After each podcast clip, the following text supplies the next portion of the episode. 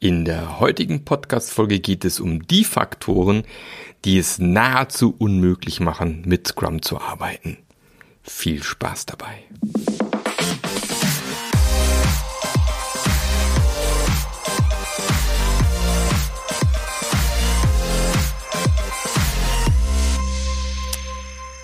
Halli, hallo, hallöchen. Schön, dass du wieder mit dabei bist bei einer neuen Episode vom Scrum Master Journey Podcast.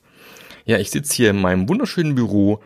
Letzter Tag vor meinem Urlaub. Ich bin dann nämlich mal drei Wochen mehr oder weniger off. Nicht wirklich wahnsinnig weg oder so, aber zumindest mal nicht im Büro. Ich versuche weniger in meine E-Mails zu schauen. Und deswegen habe ich genau für dich auch ein paar Podcast-Folgen vorproduziert, unter anderem diese hier, die dann laufen wird, wenn ich mich schon im Urlaub räkele vielleicht. Ich räkele mich bestimmt auch im Urlaub. Und da habe ich gedacht, nee, ich möchte keine Sommerpause machen beim Podcast. Ich ziehe mal voll durch. Wir haben im September dann fünf Jahre Podcast tatsächlich mittlerweile. Wir werden dieses Jahr auch die 200 Folgen knacken. Wenn du noch nicht alle Folgen gehört hast, na, dann weißt du, was du zu tun hast. Die wird bestimmt nicht langweilig so bei rund 200 Folgen mit äh, so im Schnitt 20, 30 Minuten Laufzeit kann man sich schon ausrechnen, ist man eine Weile dran mit hören. Ja. Und ich möchte heute mal ein, ein Thema besprechen, wo es darum geht, wie man es relativ schnell schafft, dass sowas wie, wie Scrum in einem Unternehmen verbrennt. Oder Methoden, die Scrum mit reinbringt, verbrennt und somit Dinge aus Scrum einsetzt, die zu einem gewissen Zeitpunkt einfach keinen Sinn machen. Jetzt denkt man so, ja, wie, äh, macht keinen Sinn. Man sagt doch immer, Scrum äh, muss man immer alle Dinge tun, die da drin stehen, man soll nichts weglassen. Ja, das ist alles richtig. Aber es gibt aus meiner Sicht ein paar Faktoren, wenn die nicht erstmal ausgeräumt werden, macht es aus meiner Sicht keinen Sinn, da volle Pulle mit dem Thema loszulegen. Es macht einfach keinen Sinn. Man muss erstmal die Dinge beheben, sonst wird schwierig. Oder bis nahezu unmöglich. Und dann hat man nämlich das Problem, was man eigentlich vermeiden möchte, nämlich, dass dann alle nachher sagen, ja, das Kram ist doof, funktioniert bei uns nicht und das geht auch nicht und deswegen können wir das nicht machen. Und dann hat man noch mehr Probleme später mal, äh, die Methoden einzusetzen. Und das fängt bei so banalen Dingen an, ähm, wie dem Daily. Aber vielleicht nochmal kurz äh, eins zurück. Ich, ich ging mir schon, glaube zwar 2011, 2012 schon, also echt schon lange her. Da habe ich das zum ersten Mal erlebt, dass ich in eine Firma gekommen bin und sie sich soll hier ein, ein Scrum-Training machen, aber bitte auf keinen Fall das Wort Scrum im Mund nehmen. Ja, also damals war das schon so, dass es Firmen gab, wo der Begriff schon komplett verbrannt war und da war es für viele noch völlig unbekannt oder noch, wussten Leute gar nicht, was Scrum ist zum Teil. Und da war ich schon im Unternehmen unterwegs, die sagt, nee, nee, nee, nee, nee. Wir machen hier schon agiles Training, aber bitte, bitte, bitte nutzt das Wort Scrum nicht. Lustig war, es war im Endeffekt nachher ein Scrum-Training, aber ich habe die Begriffe einfach verändert, war, war sehr interessant. Und das wollen wir ja nicht. Wir wollen es ja verhindern. Wir wollen nicht, dass das Ding verbrennt. Und deswegen ist es nämlich nicht auch immer so zielführend einfach sagen, ja komm, wir führen Scrum ein, lass mal loslegen. Nee, man sollte sich schon ein paar Dinge, ein paar Faktoren angucken, die man vorher bereinigen sollte. Ich habe gerade gesagt, Thema Daily. Hm, was man in, in einigen Teams nämlich beobachten kann, ist, dass ein Daily gemacht wird und die Leute so ein bisschen über ihr Thema sprechen und sich der Rest vom Team auch so ein bisschen langweilt und dann denkt man sich schon, was ist hier eigentlich los? Und klar, dann kommen relativ früh solche Fragen, ja, müssen wir das jetzt jeden Tag machen? Und eigentlich bringt uns das ja gar nichts. Und dann forscht man ein bisschen weiter nach. Und dann stellt man fest, dass man es mit einem Team zu tun hat, wo jeder seinen Teilaufgabenbereich hat, sozusagen der Experte für einen besonderen Bereich und jeder eigentlich an vollkommen anderen Dingen arbeitet im Team. Du hast sozusagen ein, wie soll ich sagen, eine Gruppe von Menschen, aber kein Team. Du hast lauter Mini-Silos. Keine Ahnung, der eine arbeitet am ähm, User Management, ist absolut Experte dafür, macht nur das, der andere arbeitet am, weiß ich nicht, an dem Teil, wo Angebote angezeigt werden und äh, gibt auch keinen anderen, der sich da auskennt. Und der nächste ist eben das ganze Thema Conversion unterwegs, alles, was hier mit Verkaufen, Zahlungsprozesse angeht und ist da unterwegs. Und im Prinzip arbeitet jeder an seinem Mini-Projektchen, aber eigentlich arbeiten alle an einem Produkt. So, da sollten auf jeden Fall alle Alarmglocken angehen, alle roten Lampen aufleuchten, weil das ist definitiv erstmal was, was man ausräumen muss. Warum? Wie gesagt, du hast es Daily und logischerweise interessiert sich null, was die anderen Daily erzählen, weil äh, du arbeitest nicht daran, du kannst ja eh nicht helfen, juckt dich nicht. Das gleiche gilt fürs Planning. Ja, du machst ein Planning und äh, sollst da irgendwie, keine Ahnung, im, im, im schlimmsten Fall bis zu acht Stunden, in, also in so einem Fall, schlimmsten Fall bis zu acht Stunden zusammensitzen, während irgendwie zwei Drittel der Zeit über Themen gesprochen wird, wo du gar keine Ahnung hast und keinen Plan hast und dich nicht, mit, mit nicht beteiligen kannst, nicht runterbrechen kannst wo theoretisch jeder für sich sitzen könnte, ein Planning zu machen. Das heißt, auch das ist dann tatsächlich so ein Meeting, wo jeder sagt, wie unnötig. Und das zieht sich komplett durch, weil dann hast du nachher ein Review, wo pff, ja, deine Themen zwar präsentiert werden, dann ist vielleicht das einzige Meeting vielleicht, wo wirklich dann noch einigermaßen spannend ist, wo man sich die Sachen der anderen noch angucken kann. Aber dann geht's ja schon los, äh, äh, äh, dass da eben auch schon nicht so ganz optimal aufgesetzt ist. Das heißt, speziell Review, ja Quatsch, speziell Planning, speziell Daily, die beiden werden einfach, sind einfach nicht sinnvoll in dem Fall. Die sind einfach Quatsch, die in so einem Zustand zu machen. Das heißt, ich muss erst dafür sorgen, dass sie diese Silos im Team abbauen. Ja, das ist ja auch aus meiner Sicht ein riesen Risikofaktor für ein Unternehmen. Ja, wenn der Klaus beispielsweise, der sich eben in diesem User-Management hervorragend auskennt, morgen vorm Bus läuft, dann haben wir ein Problem. Ja, dann ist das Wissen weg. Und klar kann man sich irgendwie dann über einen langen Zeitraum mühsam äh, wieder erarbeiten, aber ähm, ich glaube, wir sind uns alle einig, das kann nicht der the way to go sein. Ja, also muss hier der erste Schritt sein, zu gucken. Also eine Möglichkeit ist zu sagen, lass mal eine Skill Matrix machen, dass wir mal so rausfinden, welche Skills haben wir denn bei uns hier im Unternehmen für diverse Teile in einem Produkt beispielsweise. Und wo haben wir vielleicht nur eine Person oder vielleicht maximal zwei Personen, die sich mit irgendwas auskennen oder vielleicht eine kennt sich ein bisschen aus, der andere kennt sich sehr, sehr tief aus. Und dann sollte man sich Strategien überlegen, dieses Wissen im Team besser zu verteilen. Das kann man machen ganz einfach mit Pair Programming beispielsweise, dass man, egal an was man arbeitet, sich immer eine Person mit dazu nimmt, die sich nicht in dem Thema auskennt, dass die Person sich ins Thema langsam einarbeiten kann. Wo am besten die Person, die sich nicht auskennt, so ein bisschen im Lead ist, also sprich hauptsächlich programmiert und der andere sozusagen eher sagt, wo die Sache, wo die Reise hingehen sollte. Das ist eine Variante. Und die andere Variante ist Mob Programming, also wirklich als Team ähm, zusammen an Themen arbeiten. Was ich mit meinen Kunden meistens mache, dass wir zwei bis drei Mob-Programming-Sessions pro Woche definieren. Ich weiß, es gibt andere Unternehmen, die machen nichts anderes, jeden Tag Fulltime Mob-Programming. Kann man machen, aber wie gesagt, wir fangen ja vielleicht erstmal klein an, wir müssen ja nicht gleich übertreiben. Wenn es nur eine Mob-Programming-Session die Woche ist, wäre ja schon echt geholfen. Und äh, wer Mob-Programming nicht kennt, ist tatsächlich so, dass man eben als Team gemeinsam Probleme löst. Sprich, einer sitzt an der Tastatur am Rechner und die anderen diskutieren und sagen, wo die, wo die Reise hingeht und lösen die Probleme. Und dann wird alle zehn Minuten dieser Platz, dieser Driver-Seat quasi gewechselt, dass jeder mal sitzt und programmiert. Das kann man sowohl remote machen als auch vor Ort. Geht wunderbar. Und man kann es entweder so machen, dass jeder in die Programming Session sein vielleicht aktuelles, knackigstes Problem mitbringt oder das Thema, an dem man gerade arbeitet und dann arbeitet man gemeinsam am Ding. Es mag dann erstmal ein bisschen langsam sein, logischerweise, aber so schaffe ich es eben über einen gewissen Zeitraum, dieses Wissen im Team zu verteilen, dass wir dann nach und nach auch gemeinsam an Themen arbeiten können.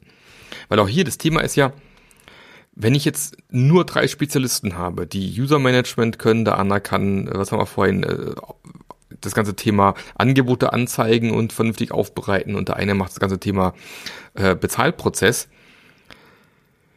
und ich habe aber vielleicht gerade aktuell die größte Baustelle im Bezahlprozess und eigentlich ist es hier im User Management gerade gar nicht so wichtig, noch irgendeinen fancy Shit einzubauen. Da wäre es ja sinnvoll, wenn wir gemeinsam am Thema Bezahlprozess arbeiten. Aus Unternehmensperspektive. Sonst läufst du nämlich immer in die Gefahr, dass du einfach die, das Problem hast, du musst jeden beschäftigen und gibst denen eigentlich aus Unternehmensperspektive Aufgaben, die gar nicht so furchtbar wichtig sind, Aber damit er auch was zu tun hat, gibst ihm halt die Aufgabe. Also auch da sieht man, welche Probleme eigentlich mit solchen Mini-Silos nachher dann entstehen können. Das heißt, schaut, dass ihr da möglichst schnell das Wissen verteilt und wenn das dann ist, dann kann man nämlich auch anfangen mit Sprintplanung, wo man gemeinsam an Themen arbeitet, da machen auch die Dailies Sinn und es klappt das Ganze. Aber bevor das nicht passiert ist und es kann ein paar Monate gehen, bis man soweit ist, braucht man das ganze Thema, zumindest Dailies nicht auf täglicher Basis, macht dann erstmal keinen Sinn. Man kann zum Beispiel sagen, okay, lass mal die Mob-Programming-Sessions nutzen, die erste Viertelstunde, dass wir ganz kurz abgleichen, was passiert eigentlich gerade in, in letzter Zeit bei uns im Team, reicht dann aus meiner Sicht erstmal völlig, bis man eben dieses Wissen besser verteilt hat im Team. Also ist für mich tatsächlich ein absolutes No-Go. Wenn das, wenn das so sein sollte, macht es einfach keinen Sinn, so zu arbeiten. Das nächste Ding ist, was man auch super häufig hört, das haben wir auch bei uns in der Scrum Master Journey Community mehrfach schon gehabt. Ja, die Leute beschweren sich, es sind zu viele Meetings. So viele Meetings und Scrum noch oben drauf und noch so viele Meetings und keine Ahnung. Scrum hat gar nicht viele Meetings. aus meiner Sicht. Ja, wenn ich jetzt über zweiwöchige Sprints spreche, was so ähm, mittlerweile fast, ich würde sagen, der Standard mittlerweile überall ist, dann mache ich es meisten, meinen Teams meistens so, dass ich sage, okay, nachmittags machen wir dann unser Review und dann Retro. Und am nächsten Tag vormittags das Planning.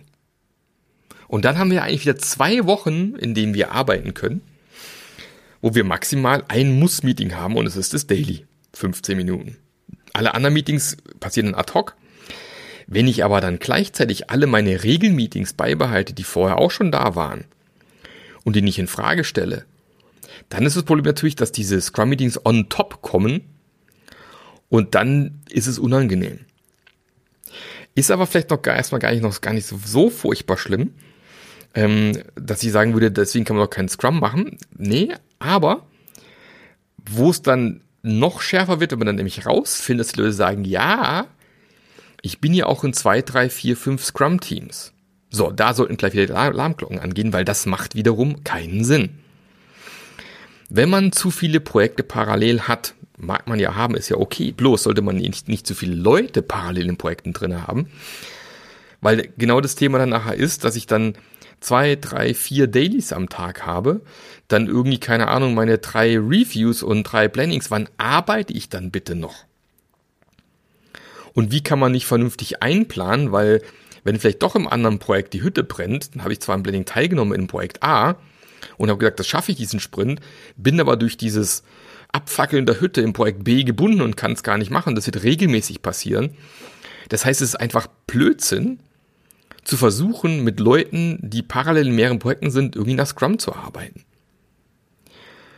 Das mag erstmal vielen Leuten Bauchschmerzen machen, weil ich weiß, gerade in vielen Großunternehmen ist es oft gang und gäbe. Aber Entschuldigung Leute, das ist einfach Quatsch und einfach totaler Bullshit. Weil das macht so keinen Sinn. Und ich weiß, da muss man diesen schmerzhaften Prozess gehen und mal knallhart sagen, okay, welche Projekte haben wirklich Priorität bei uns im Laden und welche werden vielleicht erstmal gestoppt. Und wo werden wir erstmal mit hoher Priorität Leute reinstecken, am besten mit 100 Prozent, dass wir daran arbeiten können ich sag immer, sag mal, wenn es zwei Projekte parallel sind, kann es funktionieren, ist für mich aber auch schon schwierig bis, naja, Warnsignal. Man sollte auch da gucken, da am besten erst gar nicht so weit zu kommen, sondern gucken, wie man knallhart Projekte reduzieren kann. Weil das sind einfach Faktoren, die euch das Leben unglaublich schwer machen werden. Und das Gemeine an agilem Arbeiten ist ja auch noch, dass es dir auch noch ständig aufs Butterbrot geschmiert wird dass es Käse ist, dass es Probleme macht und dann entsteht ruckzuck Frust und dann macht das ganze Thema schon wieder keinen Spaß mehr. Ja, also das ist auch so ein Thema. Zu viel Zeugs parallel, wenn ich in mehreren Projekten parallel arbeiten muss. Das alles mit Scrum ist einfach doof. Also bitte abstellen. Das nächste Thema, was aus meiner Sicht extrem wichtig ist, dass man sich gleich von Anfang an auch ein gewisses Buy-in holt bei den Führungskräften, bei der Geschäftsführung, wo auch immer, dass man im Team auch diverse Sachen selber umstellen und selber entscheiden darf. Weil ich weiß, ich habe es schon x-mal gesagt und du wirst es schon x-mal gehört haben von mir, Agilität und Scrum löst keine Probleme, kein einziges Null. Aber was Agilität eben macht, ist, es macht Probleme schön transparent. Und wenn dann aufgrund dieser Probleme nicht ruckzuck Entscheidungen getroffen werden, entweder weil ich sie selber entscheiden darf oder weil ich vielleicht dann meine Führungskräfte darauf trimme, dass dann schnell Entscheidungen getroffen werden, dann, äh, wenn das nicht funktioniert, dann wird, es, wird der Frust immer größer werden, weil ich halt dauernd Dinge sehe, die nicht funktionieren und die nicht abstellen kann. Und dann entsteht Frust und Leute haben keinen Bock mehr. Die machen dann die fünfte Retro zum gleichen Thema. Zum fünften Mal wird gesagt, was nicht funktioniert. Dann wird irgendwie die Retro irgendwann abgeschafft, weil logischerweise macht es ja auch wirklich keinen Sinn, wenn sich nichts ändert.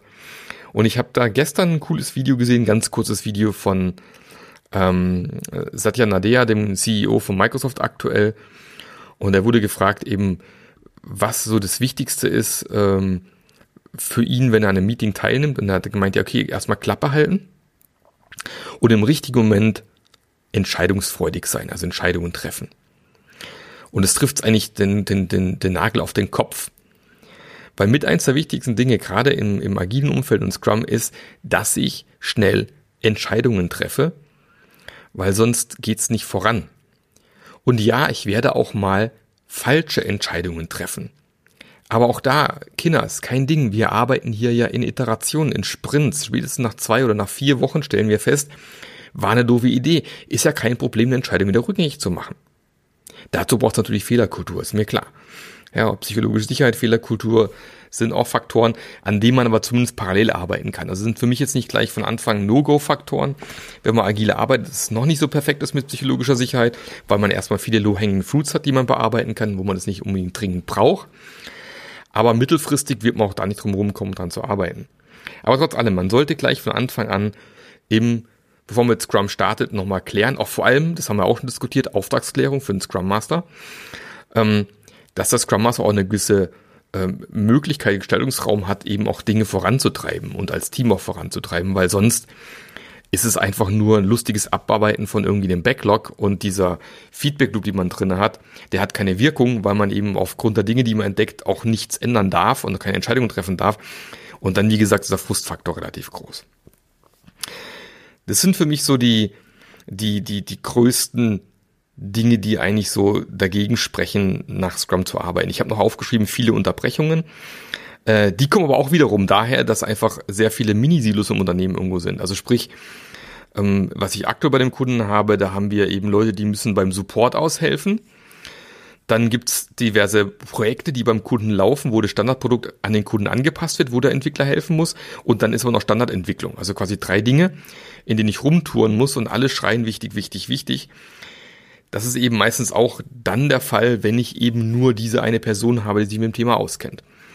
Also da sind wir wieder beim Thema Minisilos. Das ist für mich tatsächlich mit so der eins der Hauptdinge, die ich eigentlich zuallererst abstellen muss.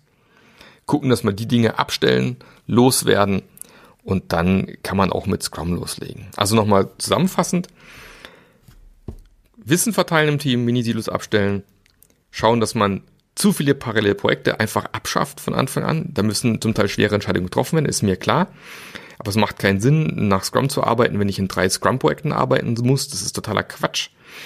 Und ähm, ich muss eine gewisse Auftragsklärung am Anfang an haben. Auch nochmal klar machen, Scrum löst keine Probleme, macht die Transparenz, aber wir müssen dann zumindest einen gewissen Gestaltungsfreiraum bekommen, wo wir Dinge ändern anpassen dürfen, weil sonst brauchen wir ja gar nicht loslegen. Haben wir in meinem Passion-Modell unter anderem diesen Willen zur Veränderung, sonst wird's echt schwierig. Und die drei Faktoren, die braucht's unbedingt, bevor man damit anfängt. Kann man deswegen, deswegen nicht gleich agil arbeiten? Natürlich trotzdem. Ja, ich habe ja auch schon mehrfach gesagt, was für mich so das Minimale ist, was man vielleicht braucht, um mal agil zu arbeiten. Ich denke, selbst wenn ich Mini-Silos aktuell noch habe, macht Sinn, die Arbeit mal transparent zu machen, dass man auch mal sieht, an was arbeiten wir eigentlich aktuell. Auch da macht Sinn zu sagen, wir machen alle vier Wochen mal eine Retro. Und auch da macht Sinn, dass man sich ab und zu mal vor dem Board trifft und bespricht, bloß halt eben nicht täglich, weil das ist einfach ein, Overhead, der in der Situation keinen Sinn macht. Also man kann schon damit schon mal loslegen, sich Gedanken zu machen. Aber eben, man sollte aufpassen, dass man eben nicht Elemente, die Scrum mitbringt, ein Planning und Daily beispielsweise, in einem Kontext einsetzt, wo er einfach aktuell keinen Sinn macht, weil man verbrennt damit wichtige, gute Tools und hat dann Riesenschwierigkeiten später, diese Tools wieder einzuführen, weil Leute immer sagen, das haben wir schon mal gemacht und war Quatsch und hat nicht funktioniert. Also bitte erst die Dinge abstellen, dann damit loslegen. Genau, und nochmal hier ein kleiner, äh, nicht ein kleiner Reminder, sondern ich hätte eigentlich letzte Woche schon die Podcast-Folge reinpacken sollen. Ähm, du weißt, dass man diese, dass die Scrum Master Journey Online-Programm gibt. Meine Community mit über 50 Leuten mittlerweile äh, ist echt nochmal gewachsen in den letzten paar Tagen, weil manche das Summer Special genutzt haben. Läuft immer noch bis Ende August. Kannst du relativ günstig bei der Scrum Master Journey reinschnuppern. Für 79 Euro, ich glaube, das ist echt äh, unschlagbar vom Preis aktuell. Mal vier Wochen reingucken, in die QAs reingehen, die Community mal nutzen und sehen, was da so abgeht. Ähm, seine Variante und zumindest schon mal das erste, den ersten Ausflug der Scrum Master Journey sich reinzwitschern, also sprich, wer bist du als Scrum Master? Aber was noch viel cooler ist, ich bin in ein paar Tagen in Köln. Am 10. und 11. September bin ich in Köln. Äh, ist spontane Idee entstanden. Meine Frau hat eine Fortbildung in Köln. Ich fahre mit ihr mit und begleite sie. Und anstatt irgendwie den ganzen Tag irgendwie abzuhängen in Köln, habe ich gedacht, wisst ihr was? Ist doch mal eine geile Idee, die Scrum Master Journey nach Köln zu bringen. Das heißt, ich biete zwei Tage voll bepacktes Training in Köln. Alle Themen, die sonst auch in der Scrum Master Journey behandelt werden und auch in meinem Buch zum Teil vorkommen, werde ich mit dir in Köln bearbeiten.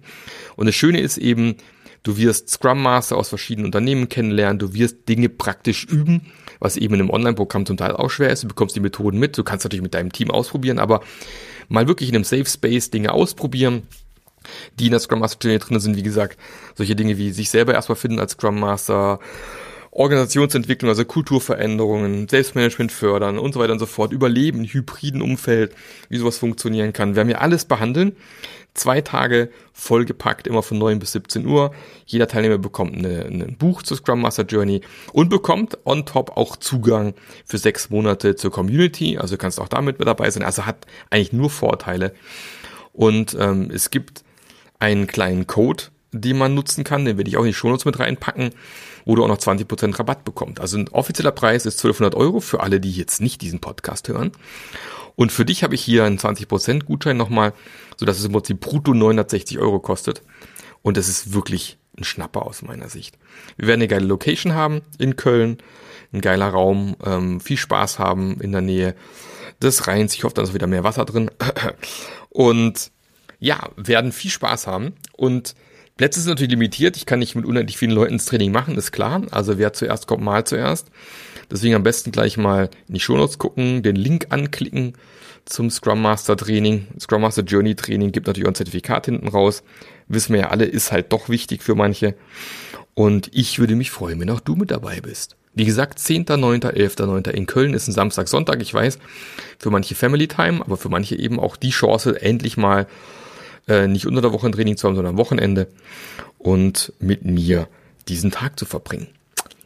Ist aktuell der einzige geplante Termin. Also sollte man die Chance nutzen. Ich bin noch nicht sicher, ob es weitere Termine geben wird. Ist auch ein bisschen abhängig, wie es jetzt in Köln läuft.